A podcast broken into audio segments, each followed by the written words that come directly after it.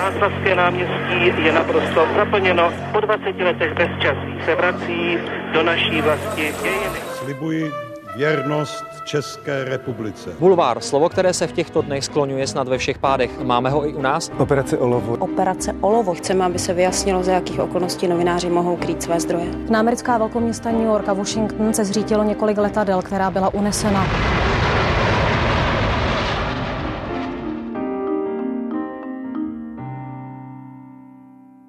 Před třemi týdny se vrátil z Ukrajiny. Tento rok tam byl už čtyřikrát. Čtyřikrát mezi vojáky, zákopy, bídou a tragickými lidskými osudy. Ještě předtím ale natáčel s českotelevizní kamerou taky v Moldávii, v Gruzii, v Turecku. Pracovně se podíval do Egypta, Izraele, na Sri Lanku nebo do Náhorního Karabachu. A dneska je úplně prvním kameramanem, kterého jsme si pozvali k nám do backgroundu ČT24. Hostem podcastu je Pavel Němeček. Ahoj, krásný den. Dobrý den, děkuji za pozvání a od mikrofonu zdraví Aneta Rybová. Tři generace, tři klíčové etapy české novinařiny s těmi, kteří jsou a byli u toho. Speciální podcastová série pořadu Newsroom ČT24 Generace. Tak v tom výčtu zemí, které jsem na úvod teď řekla, ještě některé chybí, například Libanon, eh, kde si byl ve vězení omylem jako izraelský špion. Tak jak se tohle stalo? No, to byla taková expedice, kde jsem fotil uh, po Blízkém východě asi zhruba půl roku a vlastně u kolegy našli izraelskou SIM kartu a samozřejmě, jak každý ví, jak to funguje v Libanonu, tak takováhle věc uh, tam prostě být nemůže. Člověk si musí dávat pozor, co vlastně veze, co může vést a mít nastudováno, jak to v té zemi funguje tak samozřejmě okamžitě nás prohlásili za izraelský špiony, tak uh, nás čekala samotka někde v podzemí pak se to teda všechno vyjasnilo a zase nás propustili, ale je to zbytečná komplikace, na to si člověk jako musí dávat pozor. A ten novinář, který v té oblasti se pohybuje, tak by měl tyhle ty věci mít nastudovaný a vědět, co si vůbec od té země, země může vzít. Kdy se tohle stalo? Jak dlouho to je? To už je rok 2009, tak uh, už je to kus zpátky. Každopádně tady po té události, když jsem se z toho dostal, bylo to teda hodně silný zážitek, protože vás vám dají pytel na hlavu, vezou vás 50 kilometrů do Bejrutu, někam pod zem. Tam jste na cele, která má třikrát nebo dvakrát dva metry a nonstop vám svítí, vlastně ani nezhasnou světlo, máte na deku na zemi, celý odlaždičkovaný. Když chcete na záchod, tak vám tak zaboucháte, dají vám pytel na hlavu, zase vás někam vedou a to trvalo zhruba 10 dní, jenom tady ta samotka. Pak eh, vlastně nás propustili, trvalo to dlouho a zase nám dali pytle na hlavu a zase nás vezli na to území, odkud nás, eh, kde nás jako chytili a vyšetřovali různě. Potom eh, jsme se z toho dostali a když jsem se vrátil jako do Čech, tak říkám, tak by bylo dobrý teda si udělat nějaký kurzy a šel jsem do Vyškova na kurz přežití pro novináře do krizových situací. A to člověku otevře spoustu jako dalších věcí, které by se měl jako připravit, který by si měl připravit na tu cestu, když jede.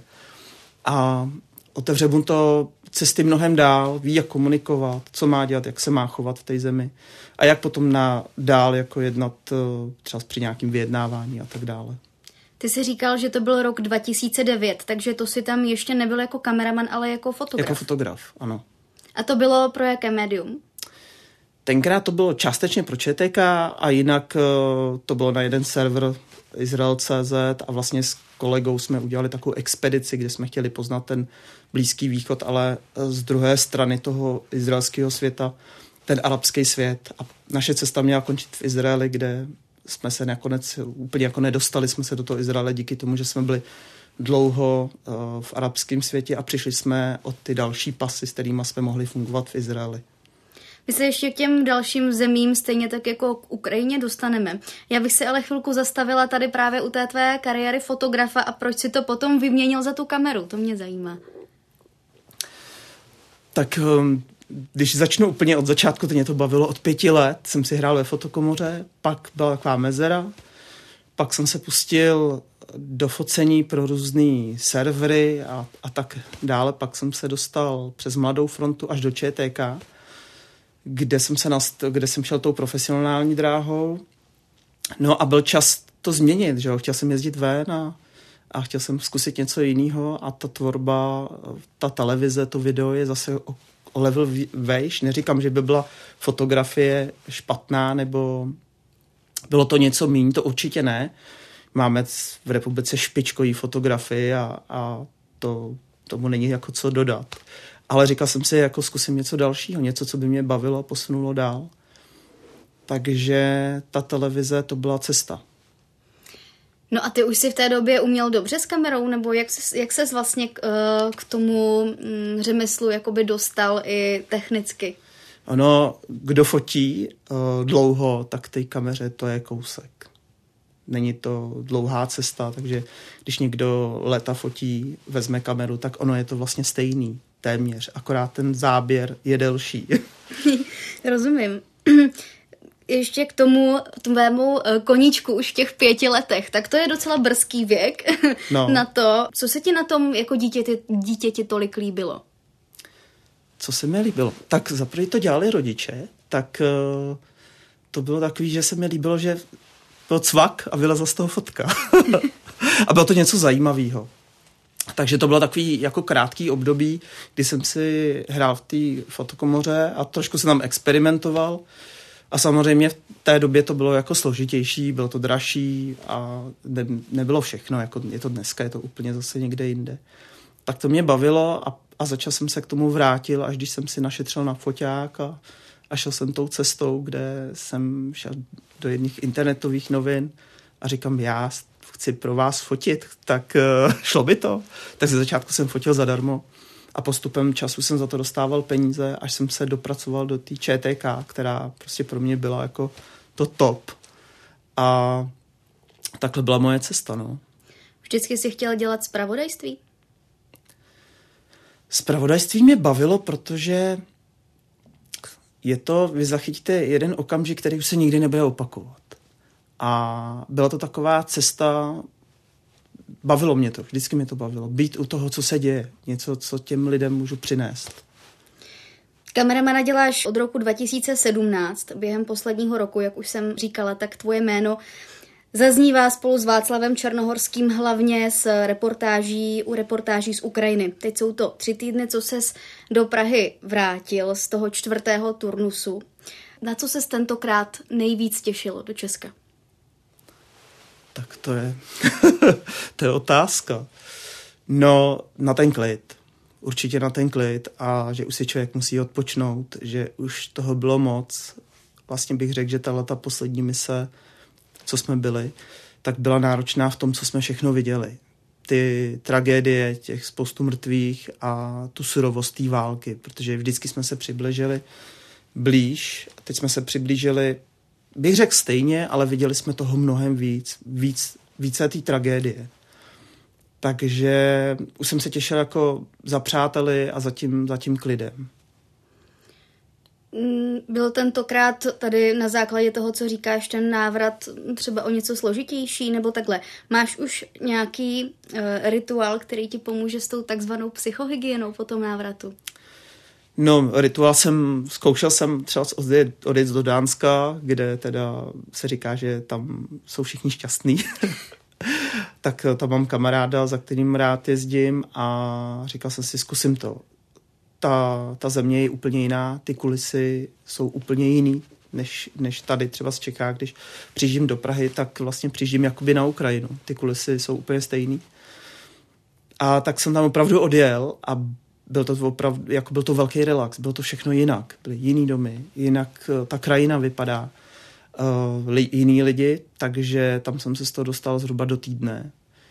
Sem přijedete, vidíte vlastně sídliště na chodově nebo a říkáte si, to je všechno stejný, takže potom vám vadí cvaknutí, rána, brždění auta, tak to trvá tak zhruba 14 dní, uh, i ty sny, který každý den se vám zdá, někdy je to vtipný, někdy je to tragický, někdy se člověk pro, probudí spocený, ale postupně to jako ustane a vrátí se do té reality a snažím se nesledovat to zpravodajství teď jako z té Ukrajiny. Spíš komunikuji s přáteli nebo s těmi, s těmi kontakty, které jsem tam měl, jestli jsou v pořádku a snažím se to vůbec nesledovat.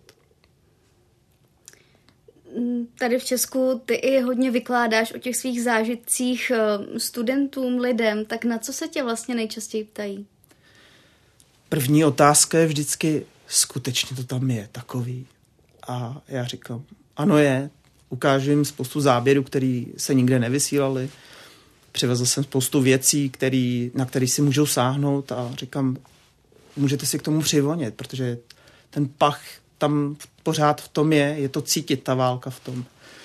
Takže je to, ty přednášky jsou hlavně o tom, že oni se mi ptají na věci, na které nikde nezazněly. A sami se jako přesvědčují o tom, jestli to opravdu takový, jako to vidí v té televizi. Já, já se snažím jim říkat, ano, ano, to je ještě horší, ale vy to tou kamerou nejste schopni zaznamenat. Vy máte jenom z toho tu výseč. A my se snažíme vždycky zachytit to nejpodstatnější, to nejdůležitější. Ale pak tam máte spoustu jiných věmů, jak je, jako je zvuk, jako hlavně pach. A, a vy to máte všechno kolem sebe 360. Takže potom těm divákům přeneseme jenom tu určitou část a hodně přemýšlíme nad tím, co z toho je podstatný v tu, tu danou chvíli, co těm divákům musíme ukázat. Ty jsi říkal, že právě lidem a studentům ukazuješ ty záběry, které se nikam nedostaly. Tak by mě zajímalo, kolik procentuálně třeba toho vlastně natočíš, vytvoříš, co se potom nikam nedostane, co máš třeba v počítači a z nějakého důvodu to prostě nemůže jít ven. No, spoustu záběrů je tam, který vysílat opravdu nemůžeme, protože tam máme zachycený třeba z určitý pozice vojenský, který bychom prozradili zase pro na druhou stranu, že by jsme mohli něco odhalit, někomu bychom ti mohli ublížit. Tak tyhle věci můžu ano samozřejmě ukázat soukromně nebo tak. Pak jsou to záběry, které se nikam nevešly, které už nebyly tak podstatné, ale jsou tam věci, které můžu potom ukazovat dál, nebo časem z toho můžeme sestříhat nějakou další reportáž, až uběhne nějaký časový odstup a ty pozice už tam třeba vůbec nebudou, tak už si můžu dovolit to vysílat. Tak to je jedna, jedna z těch věcí a nevím, co bych ještě k tomu Tak já budu pokračovat dál. Když jste byli v létě s Václavem Černohorským mm, v Charkově, v Charkovské oblasti, tak na ten dům, kde jste přespávali, tak eh, dopadla raketová puma, mm, propadla stropem a dopadla asi metr od tebe. Tady tohle no. Uh, jsme i předtím my v Newsroomu zmiňovali, docela se o tom mluvilo v médiích. Mm, jak na ten zážitek vzpomínáš teď, po, po těch několika měsících? Říkám vždycky, že jsem se znova narodil. ale vzpomínám na to, že to byl fakt, byl to opravdu okamžik, kdy se měli neuvěřitelný štěstí. Vlastně vzpomínám na to, pokaždý, když jedu na Ukrajinu, tak si říkám, stačí opravdu málo. I přesto, že jsme byli daleko od fronty, zhruba 7-8 kilometrů jsme byli úplně od té fronty. Říkali jsme si, že jsme relativně bezpečí, ale na Ukrajině nejste v bezpečí nikde pokud nejste vyloženi někde u hranic, ale teď vzhledem k tomu, že odstřelou všechny ty města, tak nevíte, kam to kdy spadne. Takže to byl fakt, to byl okamžik, kdy jsem si říkal, přežil jsem to. Bylo to fakt, bylo to opravdu štěstí, protože když pak jsem si prohlédl celou tu budovu a, a došlo mi všechno, co se jako stalo, tak to jsem říkal Václave, musíme jít dál a a pořád s tím počítat, že tohle se musí, může stát, musíme pořád jít s tím respektem, musíme se bát hlavně. To je jako důležitý. Každopádně ten moment byl, že jsem předvídal to, že se může něco stát, proto byla zaplá kamera, natáčel jsem, vyběhl jsem na tu chodbu, člověk spí ve vestě, v přilbě, eh, protože už to slyší. Vyběhli jsme na chodbu, já zapnul kameru a natáčel jsem, co se bude dít. V tu chvíli přiletěla raketa, všude tma, protože ten prach to byl mžik. A to už jsem si říkal, že jsem mrtvý, že už asi jako nežiju, jsem říkal, tak no, to vlastně jako jednoduchý. Pak jsem se otočil, kamera dál běžela, viděl jsem Václava, jak na sebe ještě dává vestu. Myslel jsem si, že jí má, ale pod tím měl ještě jednu. Tak jsem viděl v takovém průhledu, to je vlastně na té kameře vidět a pak jsem zjistil teda, že žiju. A začal jsem přešlapovat, začal jsem zkoušet, jestli mám ruce, nohy, a dostal jsem ten největší strach. To byl ten, ten moment, kdy vám to jako dojde. A říkáte si, no, tak kdybych neměl nohu nebo ruku, tak to vlastně v ten první moment nevím. Takže jsem se prohlíd a vlastně ze mě to spadlo v okamžik, kdy jsem zjistil, že jsem celý, že mi nic jako nechybí, jo? protože když se říznete, tak to vlastně necítíte, až když to vlastně skutečně vidíte, nebo to přijde k sobě, tak to začnete vnímat. Tak to byl asi ten největší moment, kdy teda jsem říkal, jsem živej, ale nevím, jestli jsem celý. Pak to teda ze mě spadlo a už jsem procházel a hledal, co se kde děje, jestli jsou všichni v pořádku a, a vlastně všechno nám došlo, až když to opadl ten prach. Důležitý být na tyhle ty věci i tak jako připravený, protože na, na krku má člověk šátek, který hodí přes nos, pustí světlo, takže v té absolutní tmě se musí začít nějakým způsobem orientovat. A hlavně zachovat klid, ne, nezačít panikařit, nevybíhat ven nebo neřešit to jiným způsobem. Takže pro oba dva, jak pro mě, tak eh, pro Václava to byla obrovská zkušenost. No. Naštěstí se nic nespadlo, nestalo a to, co se stalo vlastně, že proletěl zbytek uh, kazetové rakety. Část toho autobusu přistál vlastně vedle mě, což byla roura, která měla metr 20, metr 50 zhruba, nevím. Ale zbytek té rakety zůstal ve opatrovýš a tam bouchaly ty kazetové munice. Pak přišel jeden voják, přinesl tu jednu kouli a říká, hele, měli jsme štěstí, tady to nevybouchlo. Tak mi to potom popisovali, jak to, jak to vypadalo. A vlastně neustále jsem slyšel nějaký výstřely, výbuchy a to se odehrávalo v tom domě. Naštěstí tím schodištěm už nepropadlo nic dalšího. Takže když jsme si pak říkali s Václavem, hele, to, to bylo takový varování. A přesto jsme šli pořád dál a pak to hlavně každý večer probíráme, co si vlastně jako můžeme dovolit, co ne, ale ve finále, když člověk to zhodnotí, tak je to po každý risk, když tam člověk jede. Nemůžeme všechno vědět. Teď mě i napadá právě s, tím příběhem, který říkáš, jak vlastně tady v těchto místech e, důležitá ta důvěra e, v toho druhého, tady v tomto případě myslím třeba Václava Černohorského právě. Důvěra musí být obrovská a hlavně komunikace musí být perfektní. To znamená, že když eh, jdeme do nějaké situace, tak uh, se postavíme na kopec. Příklad byl, že jsme přijeli nad Bachmut, který je těžce dobýván. Už uh, ta fronta tam stojí relativně dlouho. Tak stojíte na kopci a pozorujete ten, tu situaci tam a spolu tam zvažujeme a hodnotíme to riziko, jestli to za to stojí sledujeme dalekohledem, jestli je odchozí, příchozí palba, jestli je tam klid. A na základě toho se jako rozhodujeme a psychicky, psychicky se podporujeme. Pak samozřejmě večer vždycky se vrátíme někam na nějaký to místo, kde spíme a tam ten den rozebíráme a říkáme si, co budeme dělat jako dál, kam až jsme ochotní jako zajít. A když eh, víme oba dva, že jsme psychicky jako na tom špatně, tak se vrátíme do nějakého města a snažíme si odpočnout. Ale zároveň sledujeme to dění na té Ukrajině, protože přijedeme na Ukrajinu, jsme tam jeden štáb a víme, že máme na starosti celou tu Ukrajinu. Že my musíme zvážit to, kam vlastně jako pojedeme. Takže první cesta, když jsme jeli teď po třetí, tak uh, jsme mířili do Iziumu, kde odhalovali ty hroby, tak jsme říkali, musíme to mít, je to prostě nová zpráva, tak jsme jeli tam. Pak jsme se přemístili zase na jich, kde uh, se děli další a další věci, tak podle toho jsme se přemýšťovali a, a říkáme, musíme přemýšlet nad tím, co je důležité pro ty lidi, aby v ten, v ten daný, daný moment o tom, co aby věděli přesně.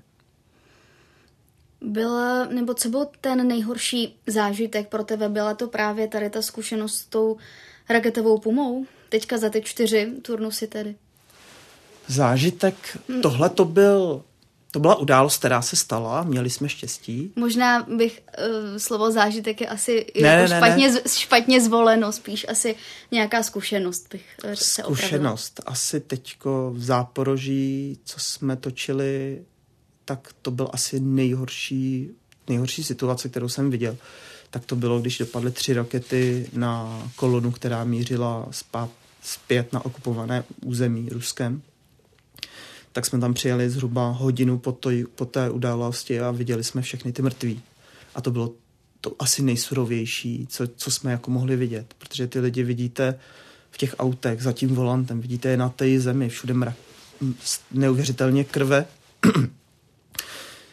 tak tam zůstanete stát, jenom koukáte a nejste schopni nic dělat, nejste schopni točit.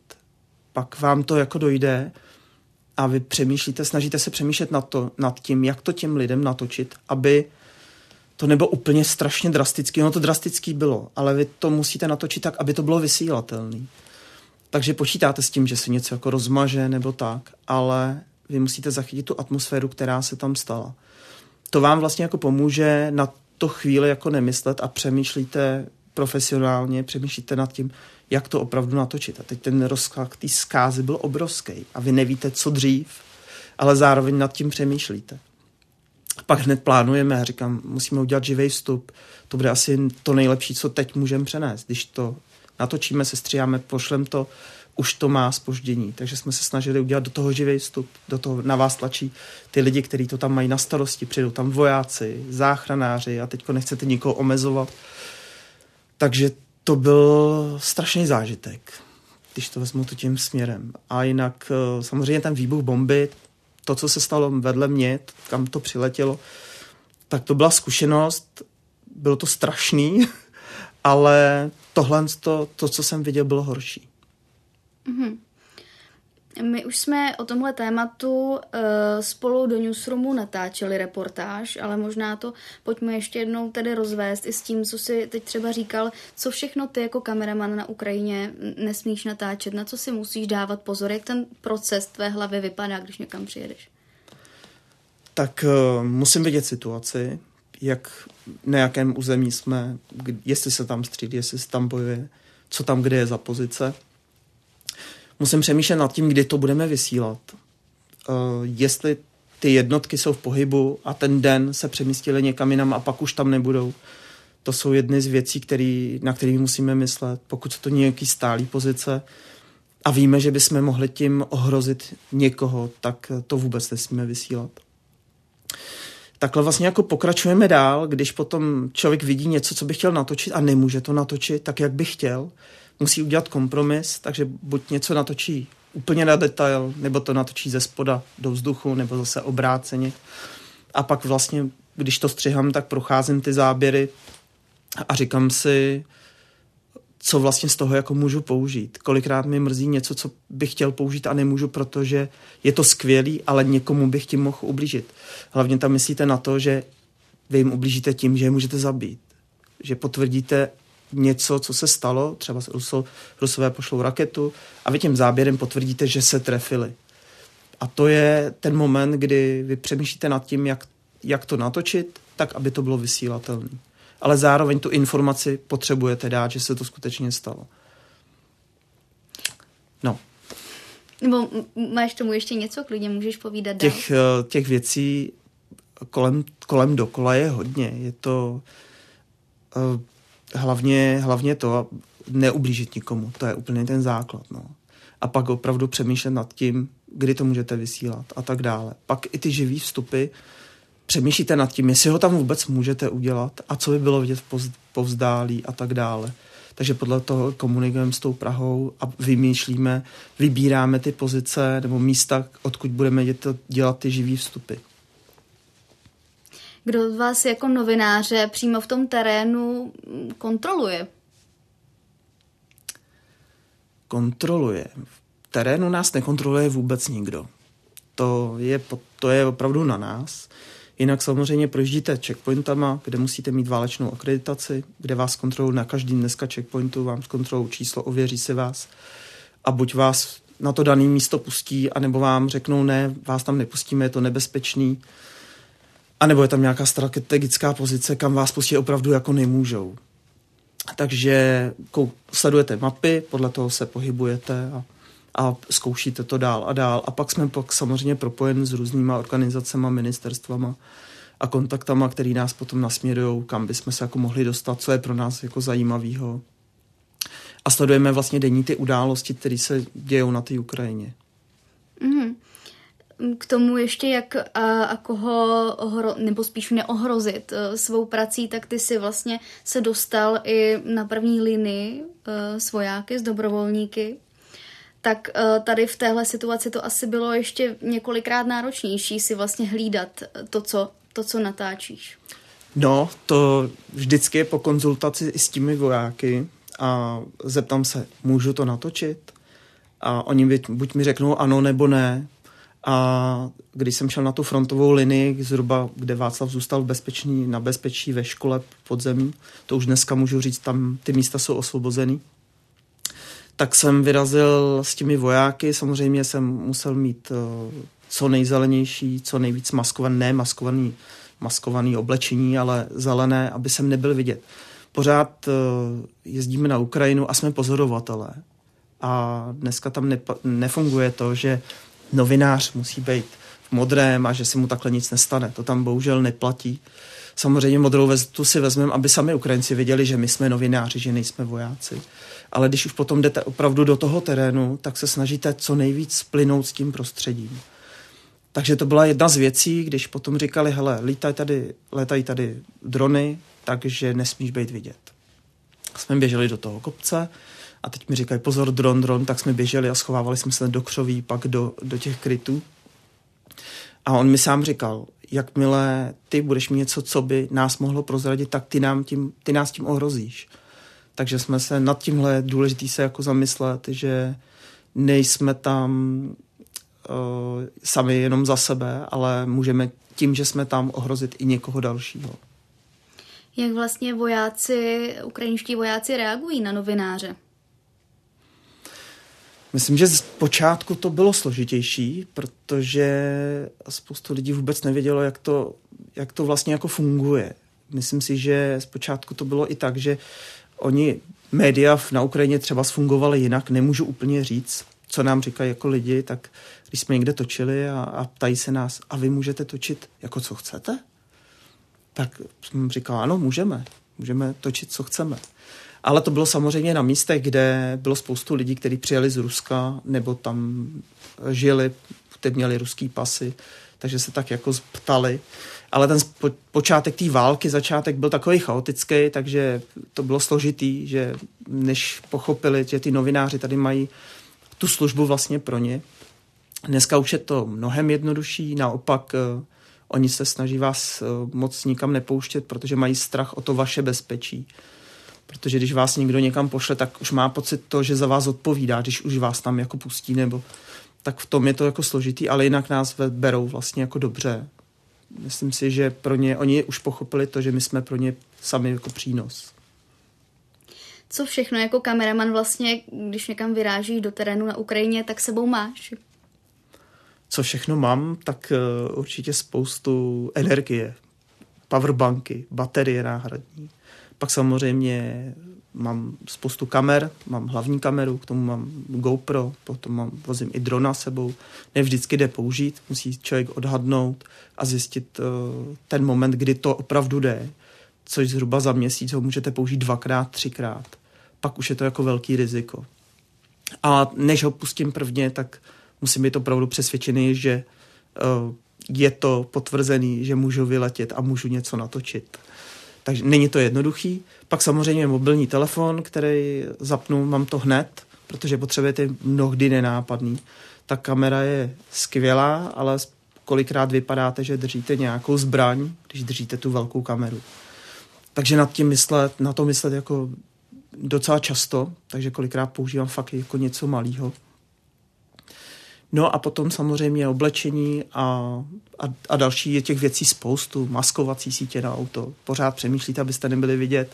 Když jsme se bavili tady v garáži a popisoval jsem váleční prach, tak na tom byly nalepený uh, pásy, vlastně izolepy uh, maskovací nebo zelený, aby jsme splynuli co nejvíc tou přírodou, protože na té frontě vy se pohybujete z vesnice do vesnice a důležitý je rychle projet ale zároveň tak, abyste nebyla nebyli jsme úplně vidět. A ta silueta toho auta zpozdálí je vidět a jste terč. A nevíte, co je o pět kilometrů dál. I z hlediska právě tady těch technických podmínek, tak eh, jak moc se třeba liší tvoje práce z hlediska techniky nebo i Václava dohromady, jako vás jako štábu, od eh, třeba velkých štábů, jako je BBC nebo CNN?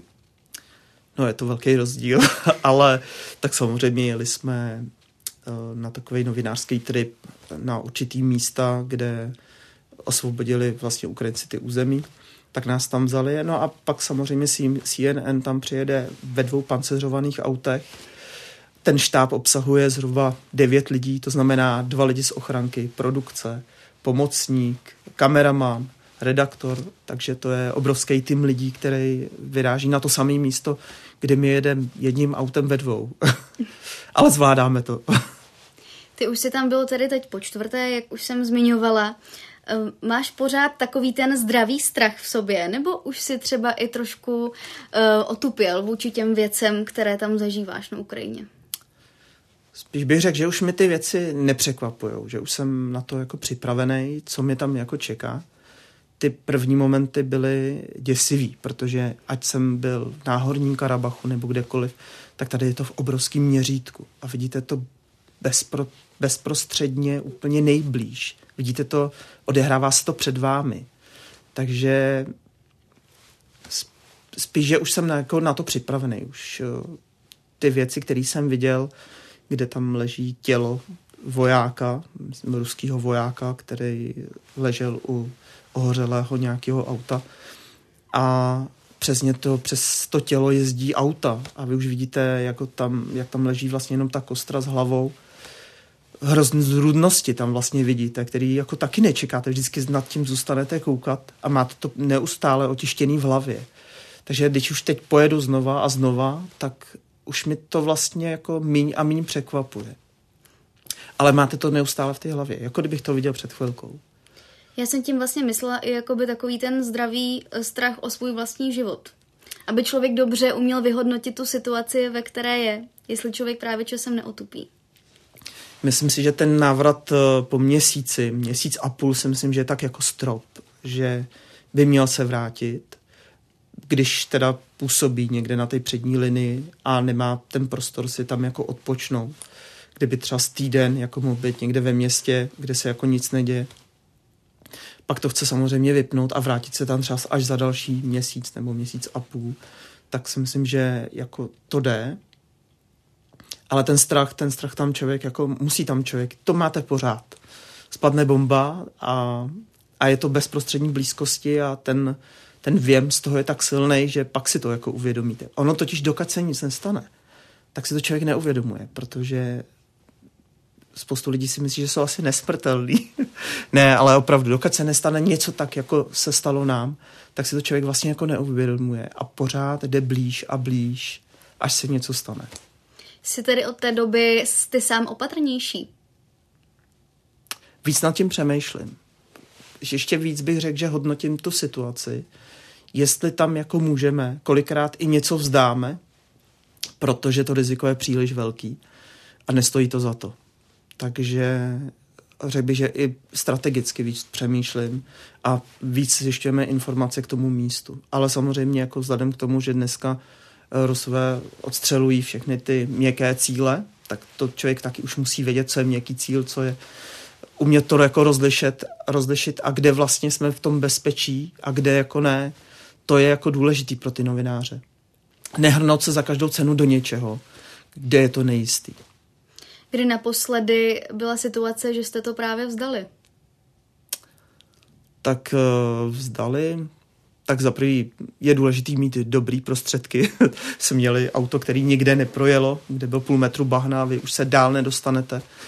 A teď jste věděli, ano, tady to máme pět kilometrů, tady to máme 30, ale vás tam nepustí, protože ta cesta je prostě zavřená.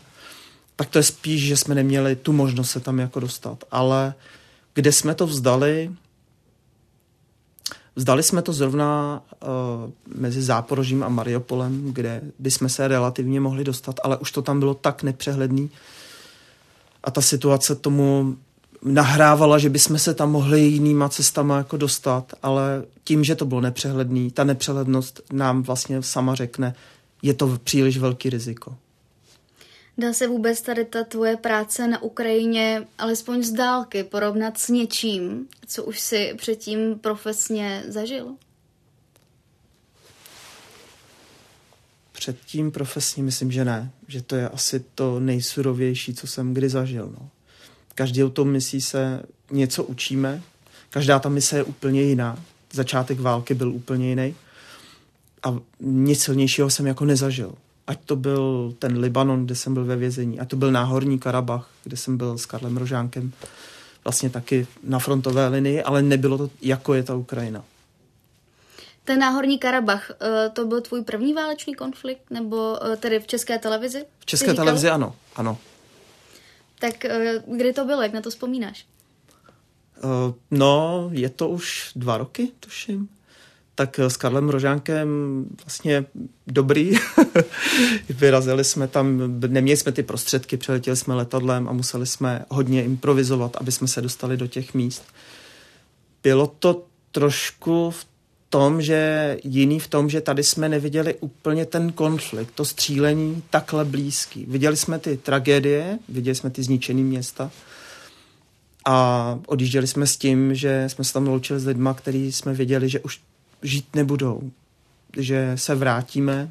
Oni tam řekli, že zůstanou, že neodejdou z těch území a viděli jsme, že ta druhá strana je popraví a nebo že, to, že už se ne, nikdy nevrátí. A taky jsme viděli tragédie, kdy jsme stáli na hřbitově neustále přiváželi mrtví vojáky. Bylo to, byl to úplně začátek jako těch válek jako na kameru, na moji kameru, nebo co jsem já točil v české televizi. No. Která z těch dalších zemí, když pomineme Ukrajinu a Náhorní Karabach, tak uh, pro tebe byla pracovně, profesně zajímavá? Která profesně zajímavá? Že tam, bylo, že tam bylo co točit, že to jako pro tebe, jako pro kameramana prostě uh, bylo jako zajímavé. Zajímavé. No, je to, teď jsem byl na filmovém festivalu v Benátkách, i to bylo zajímavý. ne, člověk uh, si tady u těch věcí odpočne a není to, že bych byl, že bych chtěl jezdit jenom do válečných zón, nebo tak. Pojedu, jel jsem do Turína, uh, jel jsem do těch Benátek a různě do Gruzie. Není to jenom o tom, všechno je zajímavý. Točím, jsem točil objektiv, kde lítám s přáteli balony, přes Alpy a to je úplně jiný zážitek a taky si to užiju. A není to jenom o tom, že se někde střílí, nebo to. Věci jsou krásný i jiný. Ale zkušenost, eh, každá vlastně cesta je zkušenost obrovská. To prostředí je jiný, jiný lidi, jiný jazyk. Asi tak. Pojďme ještě k těm balónům. To mě totiž docela zaujalo. Uh, ještě jednou to zopakuju, ty pro objektiv natáčíš reportáže v horkovzdušných balónech. Tak jestli to můžeme trošku se u toho zastavit a rozebrat to, jak si to má divák představit, co tam s sebou všechno do toho balónu neseš, jak dlouho letíte? No, lítáme vlastně co nejlehčí, abych toho moc netahal, co mi spadne dolů, už nenajdu. No, ale letě, dělal jsem, už je to pár let zpátky, tak to byl uh, objektiv, vlastně reportáž do objektivu o přeletu balonem přes Alpy. Nakonec teda to bylo setkání balonářů, který se odehrává každý rok v Alpách a náš cíl bylo přeletět ty Alpy, což se nám letos vlastně v letnu povedlo, že jsme přeletěli téměř celý ty Alpy ve třech lidech. Ale je to o tom týdenním natáčení v těch Alpách. Teď tam máte, odehrává se to v zimě, máte tam dva metry sněhu a teďko plánujete, kde se přistane a, a všechno to v, tom, v té reportáži zazní. To, jak to vlastně, co to všechno obnáší. Je to vlastně pro balonáře uh, let v Alpách v zimě, je to vrchol kariéry, nebo to nejlepší z té sezony, ne vrchol kariéry, ale to nejlepší z té sezony a ty balonáři se na to těší. A je to krásný zážitek, lítáte vysoko, vidíte všechno pod váma. Je to, je to něco nádherného. No. Když tohle vlastně všechno poslouchám, tak to je válka, let balonem, tak eh, jak moc je pro tebe jako kameramana nebo i v tom pracovním životě důležitý adrenalin? No, adrenalin, no tak uh, samozřejmě jako adrenalin, někdo to úplně vyhledává, že jo, ne, tak samozřejmě jako pro chlapa nebo vůbec, tak adrenalin, jo, někdy do toho člověk jde, že to chce zažít. Ale jak bych to, bych to popsal, no? Jo, určitě ho vyhledávám. Můžeš to klidně popsat i třeba na nějakých ještě minulých tvých uh, pracovních zkušenostech. Která ještě kromě toho Karabachu a Ukrajiny a, a přelétání balonem pro tebe byla tím adrenalinem jako takovým? No třeba jsem točil v Jižních Čechách uh, reportáž, kde potápěči chtěli udělat nějaký rekord pod vodou v Kesonu.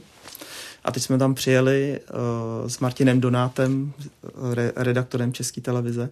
A teď stojíme na tom, na, na tom, nad tou vodou, jak se to tam jmenovalo, teď nevím přesně tu oblast. A bylo to takovej, takový jezero malý. A říkám, hele, no ale jak to natočíme, jako když tady nám zmizí pod vodou, tak to, ta reportáž nemůže být jenom o tom. Pak samozřejmě něco vám pošlou, něco dáte dohromady z nějakého GoPro a já říkám, hele, tak já se tam zkusím s ním potopit. No a šel jsem za tím doktorem, který to měl na starosti a říkám, prosím vás, mohl byste mi půjčit tu bombu? já bych se s nima potopil, aspoň kousek, abych měl záběry, jak tam vozí, za, jak tam plujou s těma zásobama. A on mi říká, bomba se neříká. Říkám, pardon, lahev tak uh, se mi ptá, už jste se potápěl? Já říkám, no tak ze šnorchlem, ano. Takže tam mi teda půjčil komplet to vybavení, já jsem s nima šel do té vody, potopil jsem se 10 metrů, natočil jsem opravdu, jak tam do, do toho kesonu tahají ty zásoby na ten týden, vynořil jsem se, no a říkám, no tak eh, to je skvělý, teď bychom potřebovali to natočit z toho kesonu. A pro mě byl adrenalin to, že vlastně do toho jdu, zkusím to vlastně jako prvně v životě. Pod kontrolou těch doktorů a vlastně viděl jsem, že tam se mnou někdo je. A adrenalin to byl jako obrovský, když mi řekli, hele, tak to zkus do toho kesonu. A to znamená se dostat zhruba do 18-20 metrů, že musíte ten keson podplavat, vynořit se v úplné tmě v tom kesonu a tam s nima natočit to prostředí, zeptat se na pár otázek a zase se vrátit. No tak samozřejmě byly to nervy, protože vy se potopíte a nevidíte ani svoje ruce téměř. Tam někoho s baterkou a držíte se eh, malinkýho světýlka a tak to byl jako pro mě neuvěřitelný adrenalin. Pak jsem se dostal do toho kesonu a eh, potápiči říkají, no jako prvně v životě, že to by z nich dal málo kdo ze zkušených těch potápěčů. Takže není to jenom o válce, je to cokoliv vlastně zajímavého nebo překračujete nějaké svoje limity, tak to je ten adrenalin. Přiznám se, že jsem teda nečekala u téhle otázky, že odpovědí eh, nebo místem té odpovědi bude Česko. Ano. to, to mě docela překvapilo. Mm, když jsme teda ale tady u nás, tak um, tady třeba i po tom návratu z Ukrajiny, jak potom je pro tebe vlastně i, i psychicky náročné točit úplně o běžných věcech? O běžných věcech uh je to těžký, je to těžký zvlášť hned po tom návratu, protože po druhé Ukrajině, když jsme se vrátili, tak uh, jsem se dostal do momentu, že teda potřeboval jsem, nebo už jsem byl povolený do práce, snažil, říkal jsem si, zkusím mít hned, uvidím, jaký to jako bude. Tak jsem měl točit na Prahu 10 prasklé potrubí a bylo to teda strašný, protože mi to přišlo směšný. Člověk se vrátí z války, kde padají rakety na bomby, umírají lidi vy přijedete tady do Prahu 10, kde praskne potrubí a vnímáte to pro ty lidi, že ty lidi si, je, si říkají, jak je to velká jako tragédie, jak je to šílený, jak vlastně neteče voda, je to hrozný. A já jsem si říkal, že to je úplně směšný, no tak za dva dní poteče. A to s tím bojujete v sobě, jak je to velký rozdíl. Máš to i teď?